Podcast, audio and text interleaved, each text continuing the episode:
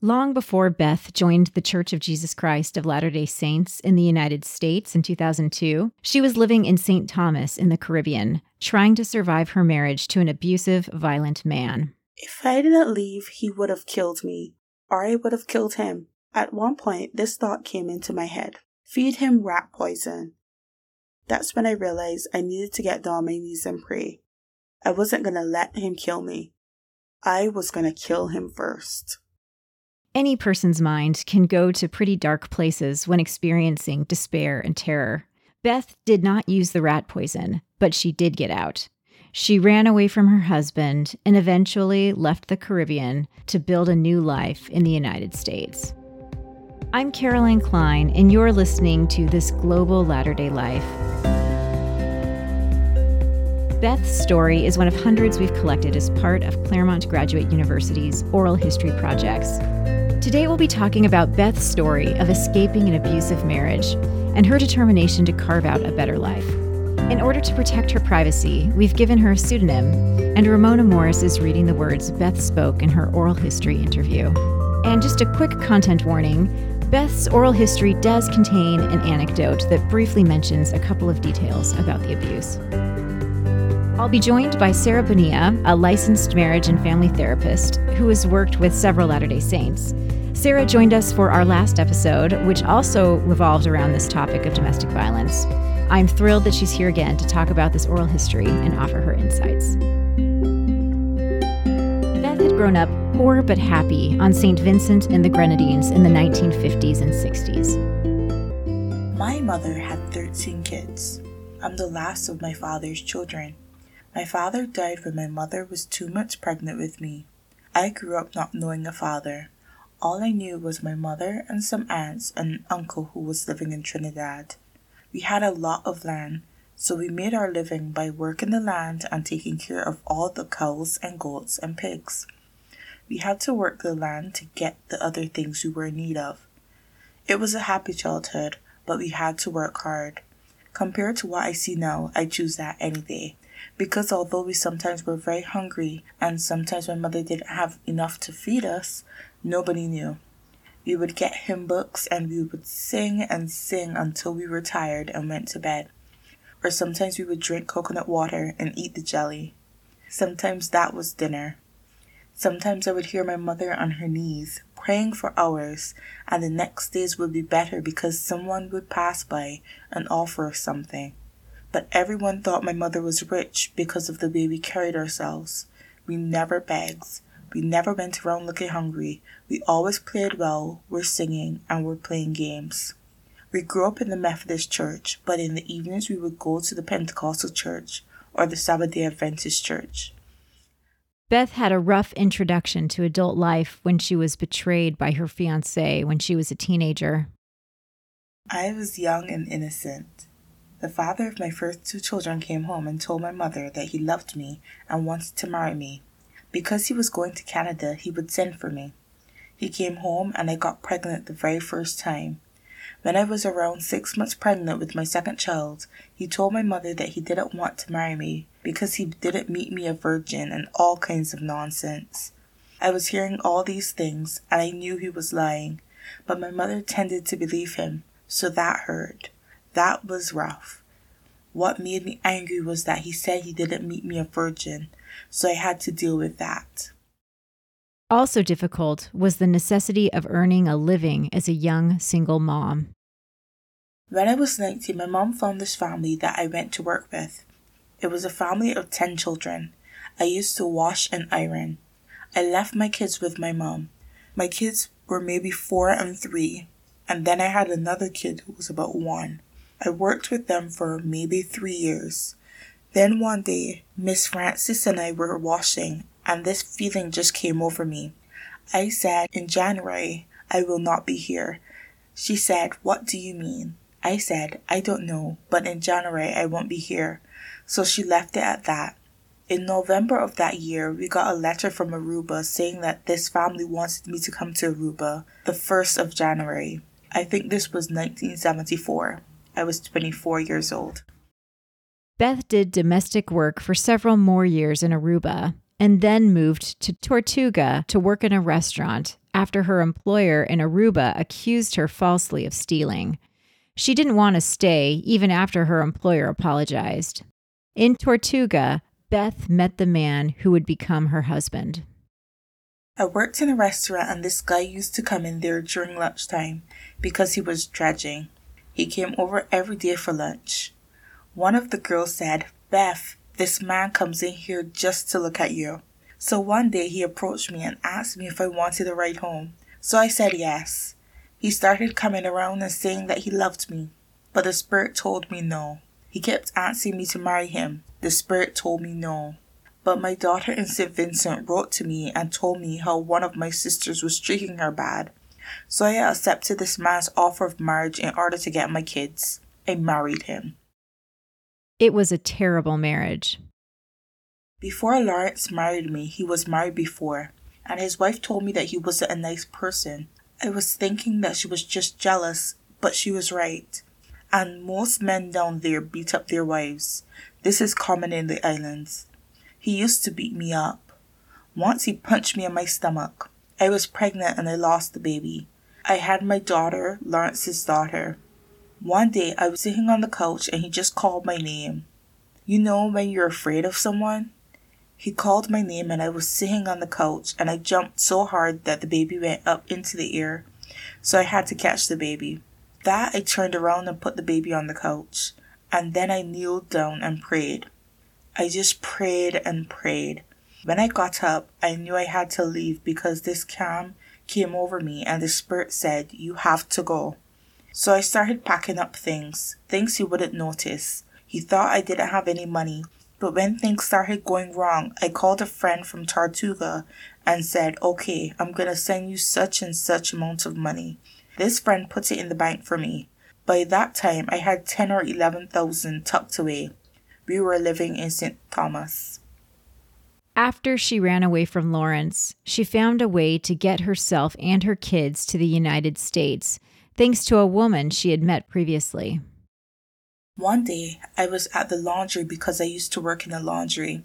I was at the laundry and I saw in this paper that there was an advertisement that a lady was coming to St. Thomas to interview people to find someone who would do housekeeping in the US. So I called her and I made an appointment. We met in St. Thomas and I told her exactly what was going on with my marriage. She said, When you figure this out and you're coming to the US, just call me and I'll come and get you. I was able to get my kids into America then because Lawrence was a naturalized citizen. So when I married him, I got my green card and after a couple of years I became a citizen. This was the one good thing about the marriage, especially for my kids. So that's what I did. I called this lady from the advertisement, booked my passage and went to New Jersey where she was living. She picked me up from the airport, both she and her husband, and she got work for me in Connecticut. In the US, Beth found a job housekeeping for a judge whose wife had MS. They let her live in the basement. Beth eventually remarried, a nice older man who died of cancer after a few years. By this time, several years after she had run away from Lawrence, she was talking to him on the phone occasionally. They had a child together, and Lawrence was willing to help support this child. Lawrence and I had started talking.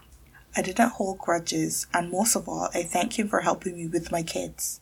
So I had started talking to him. When I found out about two houses near me that were going to be going to auction, he called and I told him I wanted to buy one. He said, Okay, find a house and I'll buy it for you. So he bought me a house and he bought me a car. Lawrence helped her to purchase another house as well, and now Beth is a landlady. While she was living in one of those houses, Beth met the missionaries. She had taken in three of her nieces because their father had been abusing them, and at the time, she was struggling with them and their behavior. One of them was outside and she said, Oh, there are three white guys outside to see you. And I looked out the window and I saw these people in white shirts and black ties. And I just yelled out, Oh, God has sent my angels. I ran downstairs and said, Oh, my angels are here, my angels are here. They came in and taught me about the scriptures. I grew up in church, so we were having a lot of arguments because of some things I didn't accept. Nevertheless, when she visited the church, she was overcome by the feeling that this was the right place for her.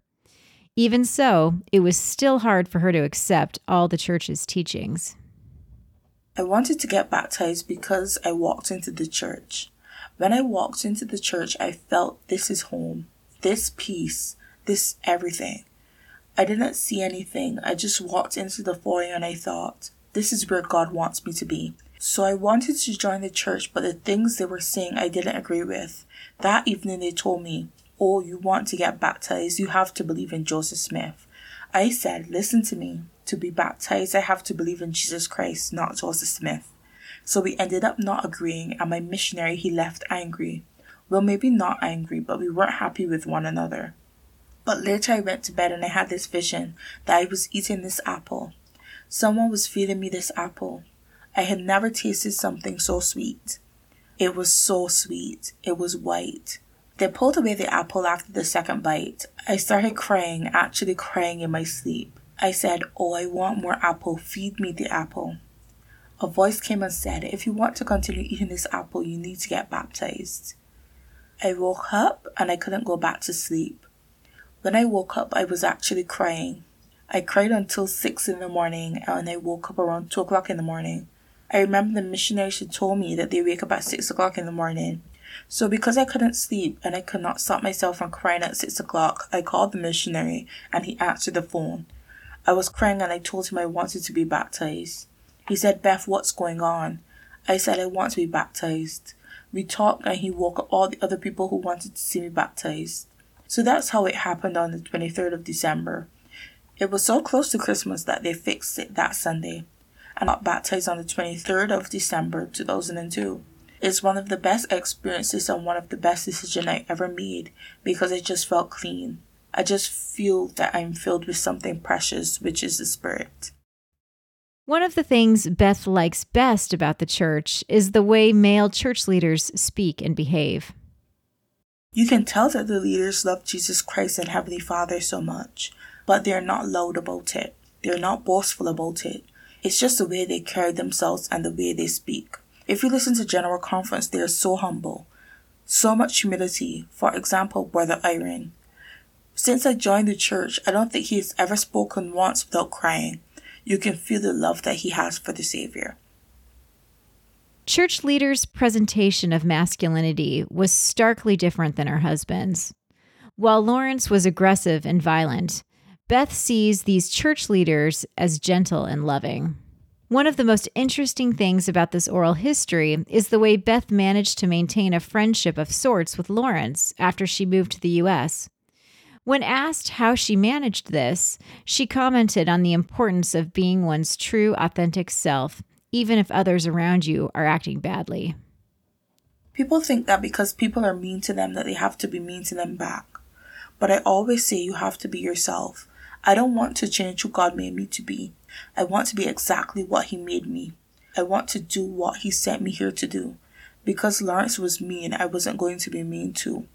Because I ran away doesn't mean that I stopped caring. I did love the guy, but if I didn't leave, he would have killed me. After all the anger, I think he called and I started talking to him. Always used to talk. We have a daughter together. So I always say you got to be yourself and don't change who God made you. People say things to me and do things to me, and I just look at them and say, Father, forgive them. Oh, Father, I leave it in your hands. Leave it there. Lawrence did recently turn on their daughter, however, and Beth has cut off contact with him. For Beth, forgiveness does not necessarily entail tolerating a toxic presence. Beth has adopted five siblings, moved by the plight of kids stuck in the foster care system who are unable to find families that wouldn't break siblings apart. She has also found a place in her ward as a beloved matriarch. She found what she was looking for in the church, despite her initial reservations about Joseph Smith. I love coming to church because I am fed. I get what I come for. I say that you don't come to serve the church, you come to serve Jesus Christ. That's what all of us are here for. It's like Joseph Smith. That's why I love the guy so much. He wasn't feeling what he wanted to feel, so he went out and formed his own thing. I'm feeling what he was feeling. That is what I love.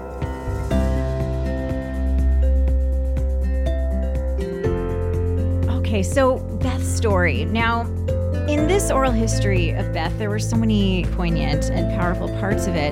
One theme that jumped out at me was the theme of migration.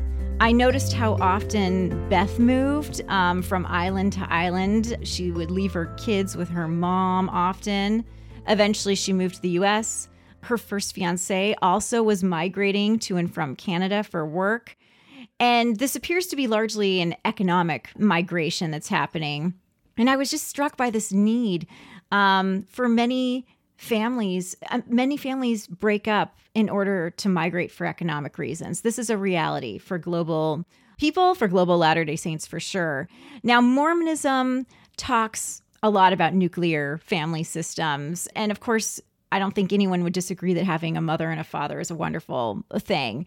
And it's very appealing, very appealing to global women. The global women I talk to do find the idea of a nuclear family with loving parents um, very, very appealing.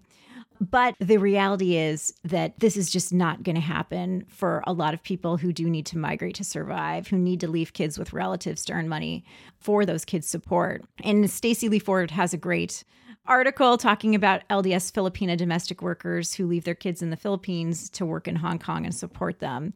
Now, I was wondering, Sarah, do you have any thoughts about LDS discourse on family and gender roles and how, in the face of this global reality, that, you know, where things just aren't always going to match the proclamation, right?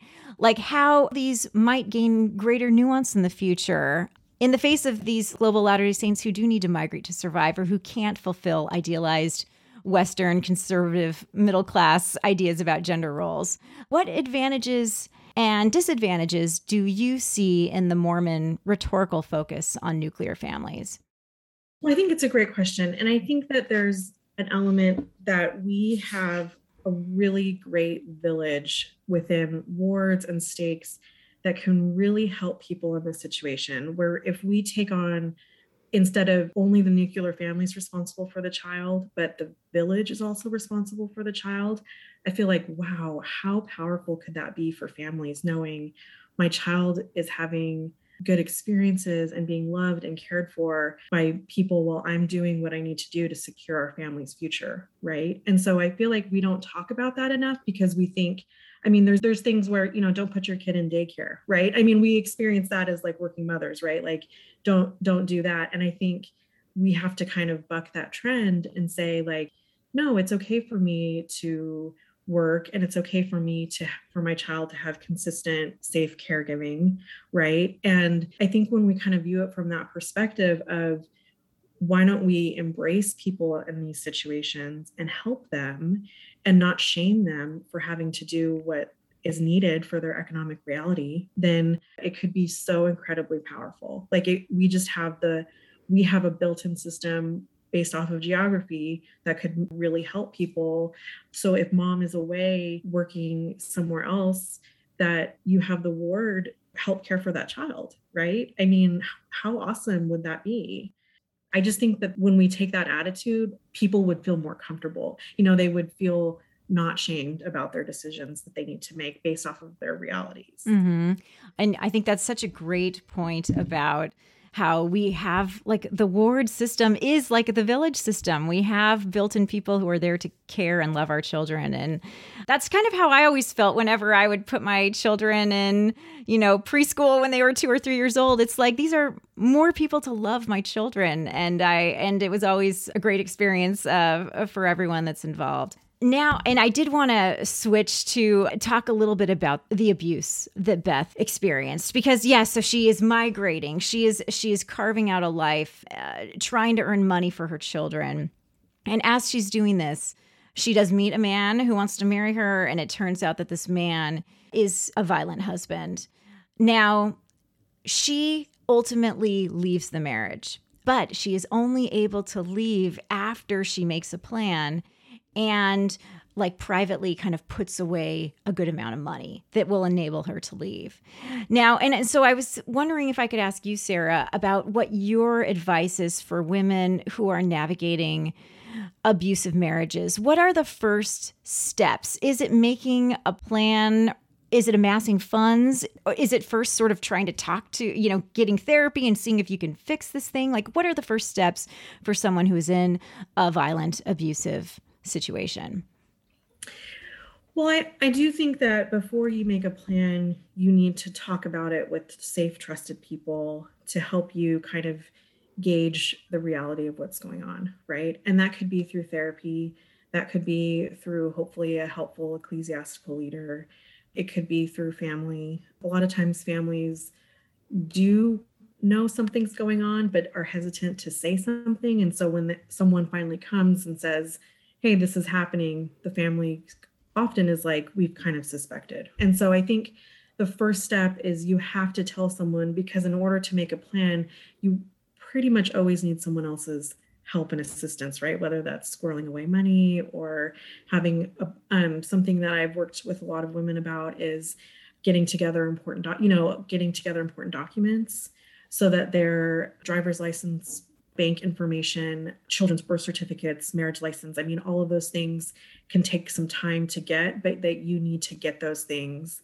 as well as having an emergency kit having you know discreetly packing a bag or a suitcase with some emergency items that you could quickly throw in a car um, because what what i see happening sometimes is that the woman will often identify this is happening they've talked with someone that it's happening and they kind of get a little bit more confidence like okay i'm going to do something about this and it's almost like their husband can kind of sometimes sense that something's going on even if it's not being verbalized and can almost things can almost escalate because she's seeking help. And even if he doesn't really know. And so I kind of always try to say we need to be prepared for things to maybe escalate as you become a little bit more confident, because that could be really triggering for him. And so I try to kind of make an emergency plan and have, you know, a safe place to go if they need to go, their documents that are ready, those types of things. So that those are pretty foundational things that I think anyone going through this needs to be aware of. I was also interested, and this is kind of the exact opposite of what we were just talking about with a, with an abusive husband.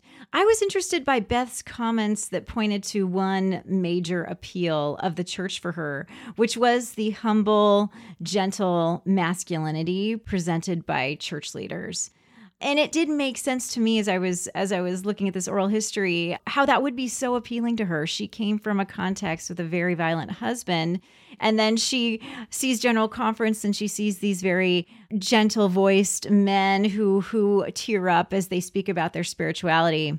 This was very appealing to her. What are your thoughts? Now, you mentioned a little bit about this before, but I think it's really interesting to think about LDS discourses on you know, benevolent masculinity and how benevolent masculinity is encouraged within the church. And I was wondering, do you see things shifting over time? Or, and where like where they are now versus maybe where they ultimately should get? Or even in the past in like your mother's generation or something how how things have shifted when it comes to what it means to be a man in the church and, and masculinity? I think that's a really interesting question. I think to some degree especially men under 40 are more comfortable with talking about their feelings, about being very living a, a very authentic life. So I do see that happening, but the reality of it is is like church leadership is typically not under 40 right now. So you have a lot of still men in leadership positions that subscribe to the older model of you know men are very humble and very nice but also not necessarily open about their feelings or not necessarily calling out things when they need to be called out. Basically because they also don't want to they want to be the nice guy and not hurt anyone's feelings. But the reality of it is is sometimes you do need to be firm and to stand up for what's right right? But even if that's going to offend people.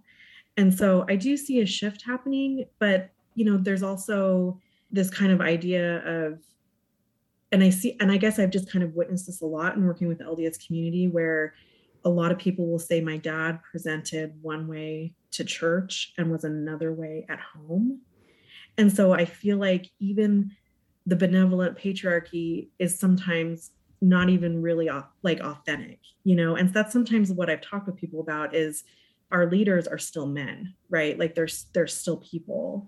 And so I think sometimes we need to have conversations about being authentic 24 7, right? Instead of presenting one way because that's what we're socially kind of prescribed to do, to just be okay with being who you are if you're healthy, right? Like if you're not healthy, then you should make some changes. But that's kind of my take on it. Mm-hmm. Now, Beth also in her story makes some really interesting points about forgiveness. Uh, she was treated terribly, but she maintained a relationship of sorts with her ex husband.